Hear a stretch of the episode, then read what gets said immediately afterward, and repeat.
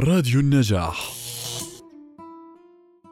سلسلة ألف ليلة وليلة. الساحرة الشريرة والفتاة الجميلة.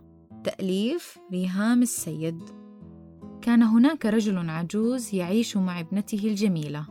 وكانت الأيام تمضي عليهما بسعادة إلى أن تزوج الأب من امرأة عجوز لها ابنة أيضاً. وكانت الزوجة ساحرة شريرة تكره ابنة زوجها فأخذت تلح عليه قائلة أطرد ابنتك من البيت لكي لا أراها مرة أخرى.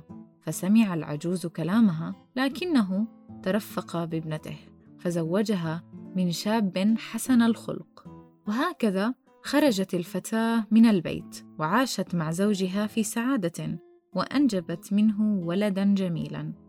فشعرت المرأة بالغيرة فذهبت إلى الفتاة وسحرتها فحولتها إلى فأر صغير ثم أحضرت ابنتها وألبستها مثل الفتاة وجعلت شكلها مثلها تماما.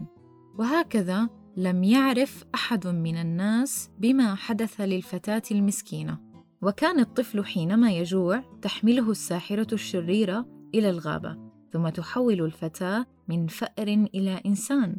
فترضع ابنها ثم تحولها من جديد إلى فأر وتكرر هذا الموقف كثيرا فاندهش الأب من خروج زوجته إلى الغابة كل يوم فتبعها ذات ليلة ورأى ما يحدث.